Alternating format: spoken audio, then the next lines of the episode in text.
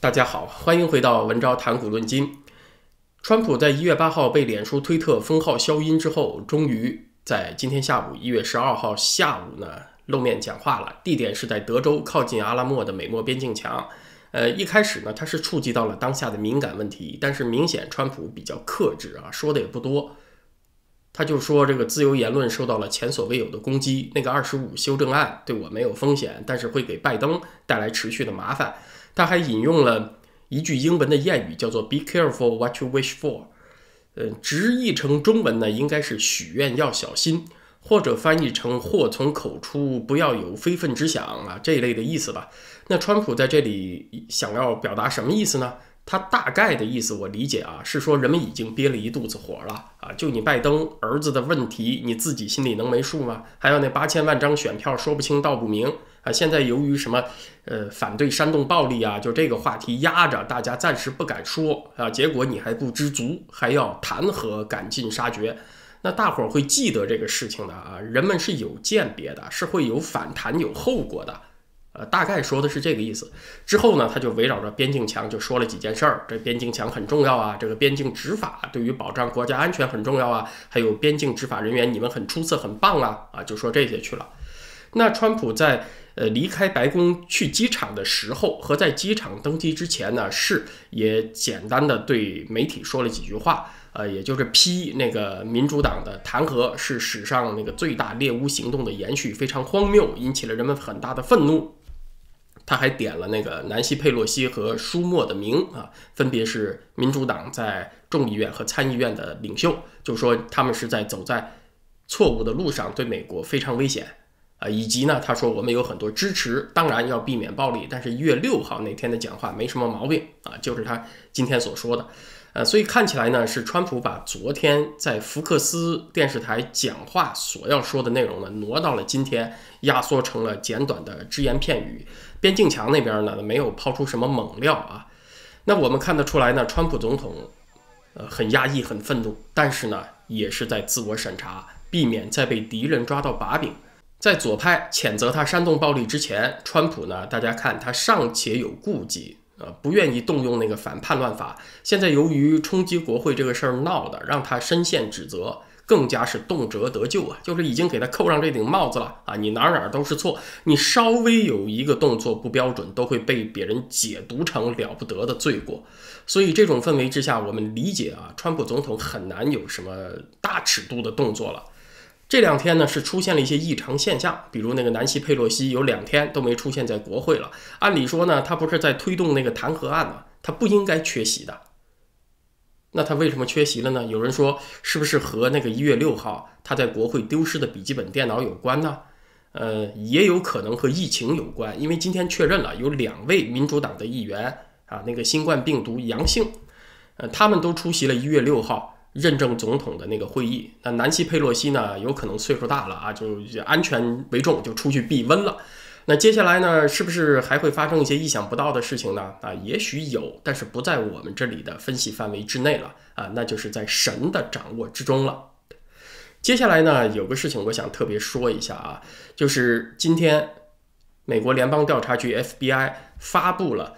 总统就职典礼期间的安全警告啊，说在首都和各个州的首府都可能出现呃武装抗议。其实看到这个消息啊，我心里是咯噔一下啊，我是相当不安的。既有担心不认同选举结果的民众真的情绪激动闹出什么事情的这种不安，同时呢又有这是不是又是一个局一个圈套这种不安。因为目前一个轮廓正在浮现。就是民主党呢，他正在想把川普煽动暴力这个由头做成和通俄门一样的案子啊！大家知道通俄门搞了三年没有搞下川普，那民主党就想通过所谓的煽动暴力、煽暴罪搞掉他，让他以后再没有办法从政，再没有办法构成威胁。其实川普在一月六号的讲话，他并没有什么直接的语句煽暴。拿不住什么直接的把柄，你只能是拐弯抹角的去解读，说他有这个意思。但是这种解读你不可能拿上法庭的。那么在就职典礼之前这段时间，啊，会不会又发生某些神秘事件？啊，被牵连到川普身上呢，说川普参与策划了什么呢？啊，同时为民主党的禁枪政策做舆论准备呢？啊，这只是基于最近发生的事情所产生的一些联想和担忧吧。希望我是想多了，希望不会这样。川普现在在务求谨慎，于是就轮到拜登登台表演了。这呢，其实倒让我们看到了局势发展的另外一种路线，也是今天特别要重点说一说的。昨天节目当中刚刚说了，拜登好几个月的时间里面就躲在地下室挑川普的毛病，批评他防疫怎么不力。现在终于轮到他来管这个事儿了，那也就轮到别人。坐在地下室里看着电视来挑他的毛病，结果拜登还真的就送上一个大毛病。差别呢是我这儿是坐在我们家二楼书房挑拜大统领的毛病，不是坐在地下室。就是拜登在一月十号的时候有一番讲话，谈他这个政府如何帮助美国的小企业主们啊，就是在疫情当中帮助这些 small business owners 小企业主们。他是怎么样一个原则呢？他是这么宣布的：Our priority will be Black, Latino, Asian, and Native American-owned small businesses, women-owned businesses, and finally having equal access to resources needed to reopen and rebuild. 他说，我们的优先是黑人、拉丁裔美国人、亚裔和原住民，他们拥有的小企业和女性拥有的小企业啊，把这几类人放在这个政府帮助的优先人群里面。他说，最终呢，会以平等的机会提供。重建和重新开放所需要的资源，啊，这个意思我不知道大家听明白没有啊？左派说话呢，他很弯弯绕，他不是像这个川普那么说话直来直去，他会把很多好词儿啊，什么平等啊，然后放进去，然后呢来来回回倒几个顺序啊，让你这个听不明白他在说什么。但是呢，你把他上面这句话来回放几遍，还是能听出来的。要联系一下民主党实际操作当中的习惯啊，他的意思是说，要优先照顾上面提到的那几类人群：黑人、亚裔、拉丁裔、呃原住民和女性。剩下来还有多少资源呢？再说怎么在其他人群里面分配？这实际是个什么情况呢？啊，它其实就是借疫情纾困为由，民主党呢向自己的选民基本盘输送利益。啊，优先照顾他们，呃，当然不是说这几类人都投了拜登的票，但是呢，民主党向来把所谓弱势人群作为自己的铁票仓嘛。政府执行的是公共财政政策呀，加了“公共”两个字儿，你一旦执行这个政策有差别、有倾向，那实际就成了你向选民贿赂了嘛。这就是在非常明确的制造不公平。其实呢，这不仅仅是民主党的一个竞选策略啊，其实呢，也是他长久以来处理问题的一贯思路。也就是他们一直声称追求平等，但事实上却制造不平等。在保护所谓弱势人群这个问题上，他们提倡的是平权嘛？什么叫平权呢？就字面意思就是说，不同族裔的人享有平等的权利啊。但其实结果呢，是在制造特权。大家知道啊。这个什么叫做种族歧视？就是以肤色、种族作为处理问题优先顺序的根据啊，什么样这个呃种族的人放在前面，什么样的放在后面。而拜登这里不就是在活生生的示范给大家看吗？他帮助小企业是把黑人、拉丁裔、亚裔等等人群放在前面，有州这些人先喝饱啊，虽然。我是亚裔，和我的观众朋友们大多数都是亚裔，但是咱们帮理不帮亲啊！这里不就是在讲肤色优先吗？那不就是种族特权吗？只不过以前呢是把白人放在黑人前面，现在倒过来把黑人放在白人前面。大家看啊，左派呢其实他一直有一种非常曲折的自欺欺人的优越感，就是我是白人，但是我故意把黑人的一些利益放在我的前面啊，实际上这个。呃，少数族裔呢，他接触不到这个控制社会最核心、最关键的那部分利益。但是呢，这个左派他会把一些局部的不太重要的利益让给黑人啊，让给少数族裔，故意摆在我的前面，以显得我大公无私啊！看看我胸怀多么广阔啊！所以啊，我优越于其他人。说到底呢，他追求的是什么呢？是一种满足和优越感，它是人性当中虚荣这部分执着的体现。啊，用胡同口李大爷的话就是你就装呗啊，你不就是嘚瑟显摆呗？呃，因为左派他非常善于精致的语言，所以呢，和他们对话就经常需要用胡同口李大爷的语气啊，才能够切中要害。因为极左呀，他操纵的是人们的虚荣心，那显得我们就很光辉、很爽就行了。他并不关心事情的实际效果是什么样。什么叫做真正的平权呢？就是每个人得凭借自己一贯的所作所为，凭自己的信用来决定你在社会当中受到什么样的待遇，不是靠你的肤色，不是靠你的性别，对吧？这才叫真正的平权。那咱们看看拜登前面说的那段话。这还不明白吗？他是在搞平权呢，还是在搞特权呢？话说回来啊，政府资源总是有限，做事情呢也免不了有个先来后到的次序。前面说的帮助小企业这个事情，如果一定要排一个先来后到，正确的做法应该是什么呢？啊，依据咱们讲的这个准则，我觉得呢可以有两个这个做事情的衡量。首先呢是以纳税作为标准来衡量。纳税历史长、记录好的小业主优先得到政府的帮助啊？为什么呢？因为我长时间诚实纳税，它说明我对社会有责任感，说明我在意我们的国家、我们的社区。那么艰难时刻，我的这种真心和热情就应该得到回报嘛？那大家觉得这个标准有问题吗？另外一个标准呢，就是看。你有没有雇佣别的人啊？你雇员数量的多少？雇佣人数多的小企业呢，优先得到帮助啊；雇员少的呢，就靠后一点。像那种什么一人吃饱全家不饿的小企业呢，你们就再多等一会儿啊。像我这种什么自媒体人，那就多等一会儿。如果最后锅里面剩的还有一口粥呢，还有我的份儿，没有就算了啊。那这是从很实际的维持就业的目标出发，大家觉得有毛病吗？咱们为什么说啊，极左必败？他一旦得势，一定会把社会搞糟。那是因为他扭曲了公正的标准，就会产生一系列恶性的连锁反应。呃，拜登，假如啊，他定的那几个少数民族的小业主先吃饱，那什么后果呢？那就是真正诚实纳税和雇佣了多名雇员的这些小业主们，他不一定能进得了这个标准呢，对吧？那很多就得不到及时的帮助啊，他们就先挂了。可是这些人是真正的勤奋劳动纳税的人呐，他们挂了，请问谁来纳税呢？他们是真正解决就业的人呢，他们挂了，谁来解决就业呢？那又没有人诚实纳税啊，就是那个纳税的税基少了，然后呢，这个真正解决就业的人也少了。那请问以后政府又拿什么资源来帮助所谓的弱势群体呢？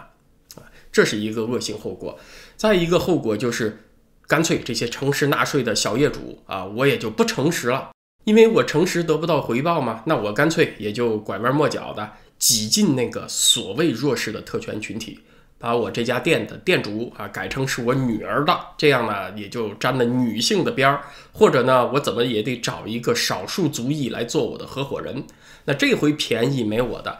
我争取下回能占到政府的便宜啊，让别的纳税人给我买单。于是呢，就欺诈四起，信用崩溃，道德沦丧，这都是左派当政实实在在已经发生的后果呀。呃，为什么我这里也说传统派的朋友不用因为左派一时得势而感到绝望呢？因为现在这个左派啊，它和过去的左派还不一样啊，特别是在八十年代里根那个时代的左派，他还保有一定的常识和节制，而现在的左派是极左派，他是失去了节制的左派，他会迅速把自个儿玩残的啊，大家就看吧。那为什么右派通常来说性格比较温和？在历史上啊，所谓的右派人群，他如果不是碰到了什么一次大战、二次大战这种特别大的刺激、特别大的天灾人祸，他不太容易产生那种极权残暴的政府。为什么呢？因为要知道，很大一部分右派人群，特别是这个当代啊，他也不是过去的右派了。其实现在多数右派应该称之为传统派。那是因为什么性解放啊、无神论呐、现代艺术这一伙人走得太快太远，还有一大部分人原地不动啊，看起来都算是右了。而传统呢，它是富含常识的。那么尊重传统的人，当然也就强调常识啊，他也就温和理性，不激进。越接近当代啊，这越是右派的一个主体人群。其实你叫他右派是不对的，应该叫他传统派。右派的另外一个支柱人群呢，就是对自由市场有信仰的人，主张道法自然、小政府啊，那个就让看不见的手自己发挥作用吧。政府有形的手没事儿你就缩回去，就别管社会上的事物。那这两大支柱人群呢？他们共同特点就是看重经验，不喜欢被三天两头冒出来的那些时髦的光辉大词儿、商户的热血上头，就比较稳重温和了啊。这是右派。那反过来你看左派，为什么就算没有天灾人祸，没有什么外敌入侵这些大的刺激，左派当道以后啊，他国家仍然会一步一步滑向社会主义，一步一步走向认可共产党的那一套啊。其实像我们这个加拿大总理小土豆就特别崇拜共产党啊，他就觉得共产党那个权力啊，想干啥干啥，他特别羡慕。呃，为什么呢？其实也是刚才那套逻辑，就是左派他所说的和他实际的效果经常是相反的，他就说服不了你。你说我这儿天天讲平权啊，讲平等，结果我在制造特权，制造不平等，大伙儿服气吗？啊，肯定你瞎扯嘛，就不服气。不服气怎么办呢？哎，那我就得想办法让你服气，是不是啊？因为这伙人他不会反躬自省，他不会说自己错了嘛。一开始呢，政府就呃攫取权力办政府喉舌的媒体啊，就跟你抢夺舆论市场，发现还是说服不了你。然后呢，他就更进一步打击报复那些批评他很激烈的人。再一看还说服不了你是吗？啊，那干脆什么也不顾了，就来硬的吧，就剥夺人们的言论自由和结社自由的权利，一步一步滑向专制的深渊。啊，这是左派固有的逻辑，因为他解决不了他的观点和事实之间的冲突，他又要强迫你认同，他就一定会往这个方向去的。另外说一下啊，左右的划分呢，其实。这个词儿用的很乱，它本身也有很大的含混性。咱们这里所说的“左”是指往社会主义、马克思主义那个方向去的，所以什么委内瑞拉呀啊这些肯定是左派啊。大家就看谁往那个方向去，就是我们这里所说的左派。那经常也有人说种族主义这个东西，它算左还是算右呢？啊，其实不能够一概而论。当种族思想。或者说比较狭隘的民族思想吧，服务于一个比较保守消极目标的时候呢，它确实应该算右。比如说，我们这个地盘都是我们这个民族的人，我就不喜欢外族人来抢我们的饭碗，我也不喜欢外来的文化改变我们的风俗啊。我希望仍然这个过圣诞节每一家都要装饰啊。我这个街上有几家过圣诞节从来不装饰的人呢，我觉得破坏了我们这个社区的氛围，我特别不高兴。那我就不喜欢有移民来到我们这个社区啊！我就主张政府把移民挡住啊！行，这个呢应该算右派主张，因为它保守嘛。但是种族主义它也可以服务于一个侵略性很强的目标，说我们这个民族就优越，我们就应该统治全世界，凌驾于别的民族之上。那这就是一个很激进、很侵略性的种族主义思想，这就是另外一个问题了。那大家说纳粹算左还是算右呢？啊，纳粹党的全称是国家社会主义德国工人党，人家举的是社会主义大旗，同时呢，他提倡雅利安人的生存空间理论，主张雅利安人种是最优秀的。他举种族大旗是要侵略的啊，所以纳粹毫无疑问应该算是左的。那左派能够在美国得逞吗？他现在确实气势很强，但其实呢，我还真的不那么悲观。一个原因呢，是因为美国幅员广阔，它有地方自治，对于这种极左政策呢，它就有这个缓冲和抵御的空间，这是美国这种呃制度结构自然具有的一个特点啊，它对极左是有一定天然免疫力。另外呢，美国民间有深厚的自由主义传统。现在呢，是很多人啊被那些光辉的词儿啊塞满了脑袋。他一旦觉察到左派有专权的企图，伤害到了人们已经享有的权利的时候啊，自发社会会产生很多抵制力量的。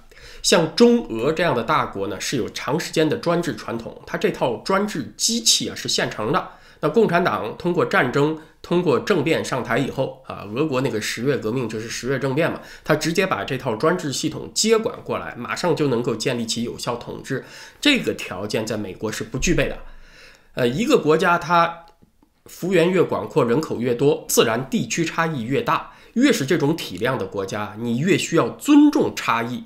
才能够把社会治理好，所以它也就越需要地方自治，越需要市场主导，政府呢就越需要保持很有限的行为，就不能够大包大揽。这是这种国家治理好一个客观的要求。所以左派呢，他在联邦中央政府这一级得势啊，他就胡来，他非常容易呢，由于这个地区差异的巨大，把他的恶果也同比例的放大啊。所以说呢，不作不死，快作快死。呃，人们也很容易观察到这种胡来的效果啊。呃，现在呢，很多人支持他，也是因为这些恶果没有降临到自己身上嘛。当他的生活坍塌，很多方面发生改变以后，他也会有不同的看法。呃，历史啊，它的进程往往是不容易看清的。所谓天意难知嘛。美国极左派的充分表演、自我加速，呃，何尝不是他走向末路的一种方式呢？对吧？呃，他现在呢还没有具体开始做，但是呢，他已经明明白白告诉你了他要怎么做。那我相信很多人呢还是有一个思考鉴别的。今天的话题呢，咱们先聊到这儿，谢谢大家，咱们下回再见。